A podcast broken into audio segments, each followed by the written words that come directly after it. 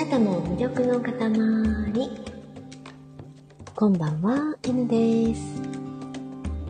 突然ですが、クイズです。入り口は一つ、出口は二つ。なんだ？はい、なんでしょう？答えはいっぱいありそうですけども、今回の答えは、夢中と執着の違いです。いやー、クイズになってなかったな。ちょっと失敗したかな。いえ、あのー、今回3日間ほど朗読にどっぷりとハマってたんですけども、大変聞いてくださった方々、いいねやコメントをくださった方々、本当にありがとうございました。この3日間は本当にあっという間で楽しかったんです。ほとんど朗読というものを考えたことないというか、あまり本当にやったことがなくって、ただ自分の中の頭にある朗読ってこういうものだっていうところにこう寄せていくっていう作業が本当に楽しくってあっという間だったんですけども日中仕事をしていてやっぱり朗読のことがふっと浮かんでくるんですよ。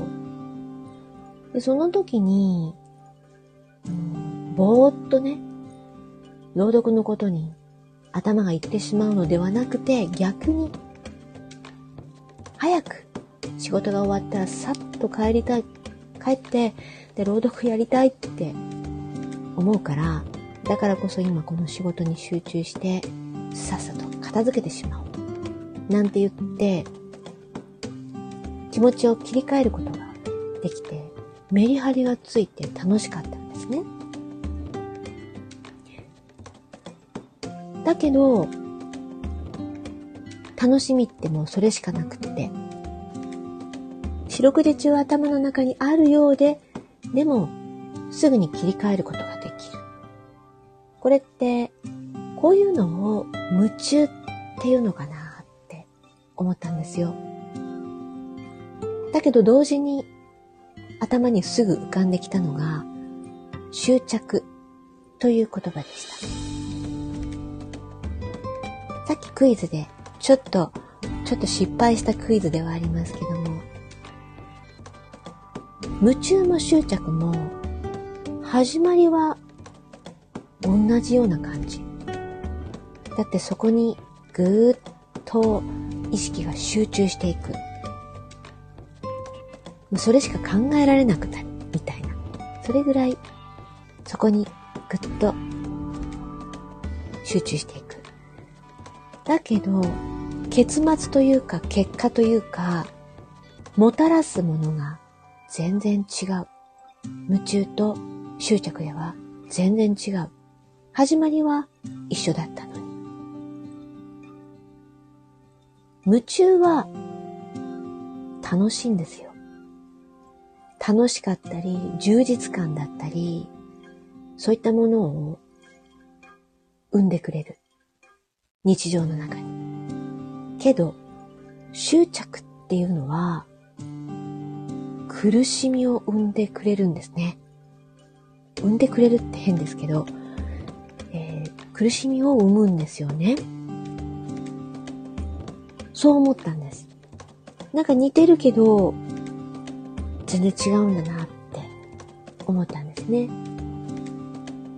なんか執着っていう言葉は、まあ、仏教用語で解釈する方が、なんかそれっぽいんですけど、でもほとんどもう日常用語ですよね。執着っていうのは。執着っていうのは、意識を集中させるんだけれど、なんかですね、うん、記憶を思い起こせばですよ、自分が執着して苦しかった時のことを思い起こすと、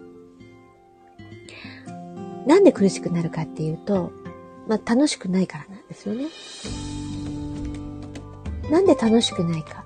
最初は楽しそうだと思ってやるんだけど、なんで楽しくないかっていうと、そのこと以外に気が散ってしまうからなんですよ。えっ、と、そのことっていうのは、うーん、例えばですね、N の場合です。N の場合はですね、えっ、と、今、カリンバがちょっと危ういんです。カリンバが危ういんですよ。楽しそうだと思って買って、楽しそうだ。いや、実際楽しいぞと思って奏でた。そして、これを弾きたいって思う曲も見つかった。途中まで弾けた。ゆっくりだけど弾ける。すごくすごくゆっくりだけど、全部終わりまで弾ける。でも、曲になってないわ。で、思った時に、曲になってないわ。ここですね。ターニングポイントはここです。曲になってないわ。途端に楽しくなくなって苦しくなったんです。ここまで分かってるんですよね。自分の状態が。ということは、やっぱり、さっき言ったように、他のことに気がいってしまっている。つまり、ちゃんと弾きたい。うまく弾きたい。自分が最初に他の誰かのカリンバ演奏を聴いて、素敵って思ったあの演奏に近づけたい。あれでなければいけないって私思ってるんだなーって。じゃあ朗読はどうして楽しかったのか。そういえば雪女ってどんな物語だったっけ？と思って物語に興味を持ったんです。とにかく最初に朗読したいと思ったわけじゃないんですよね。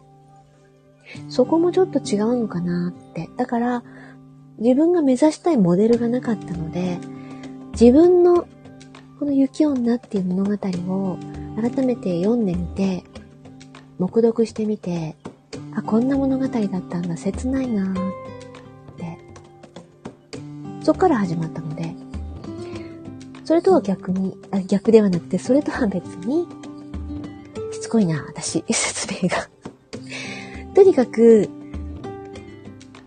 自分がこれって思ったところから、ちょっと横に焦点が外れると、やはり執着になっていく。夢中って本当に100%純度の高い夢中は本当にメリハリを作ってくれるし、充実感をもたらしてくれるなって本当になんか久しぶりの充実感でした。だから、さあ、ここからです。ここから、ごめんなさいね。一緒にお付き合いくださいね。ここから、カリンバをどうやって夢中に持っていくか。それは、多分ですね、カリンバというところに、やっぱり、ぐっと集中を戻すということです。あの音が綺麗だったんですよ。音が綺麗だったんです。音が素敵だったんですよね。あの音で何か曲を弾けたらいいなって思ったんです。その時は伴奏までつけてやろうなんて思ってなかったんですね。だから、主旋律だけで弾くそうやって鳴ら鳴らしていくっていうのもありですよね。ところがですね、一つ問題があって、この、今回の、愉快な、愉快なじゃない、調子のいい鍛冶屋。調子のいい鍛冶屋は、ゆっくりなんですけども、伴奏付きで弾けるというか、伴奏付きで覚えてしまったので、こっから主旋律だけに変える方が、なんかちょっと遠回りなような気がして、急がば回れなのかなそれとも、今回の、え調子のいい鍛冶屋は、この調子に乗って、うん、伴奏つけて、やり通す。ゆっくりでもいいから、やり通すっていう、うん、方がいいのかなって、今、ちょっとね、考えております。はい。ということで、ここまでお話付き合っていただいて、聞いていただいた方、本当にありがとうございました。この辺で終わろうかなって思います。あなたも魅力の塊。この後も心地よい時間となりますように。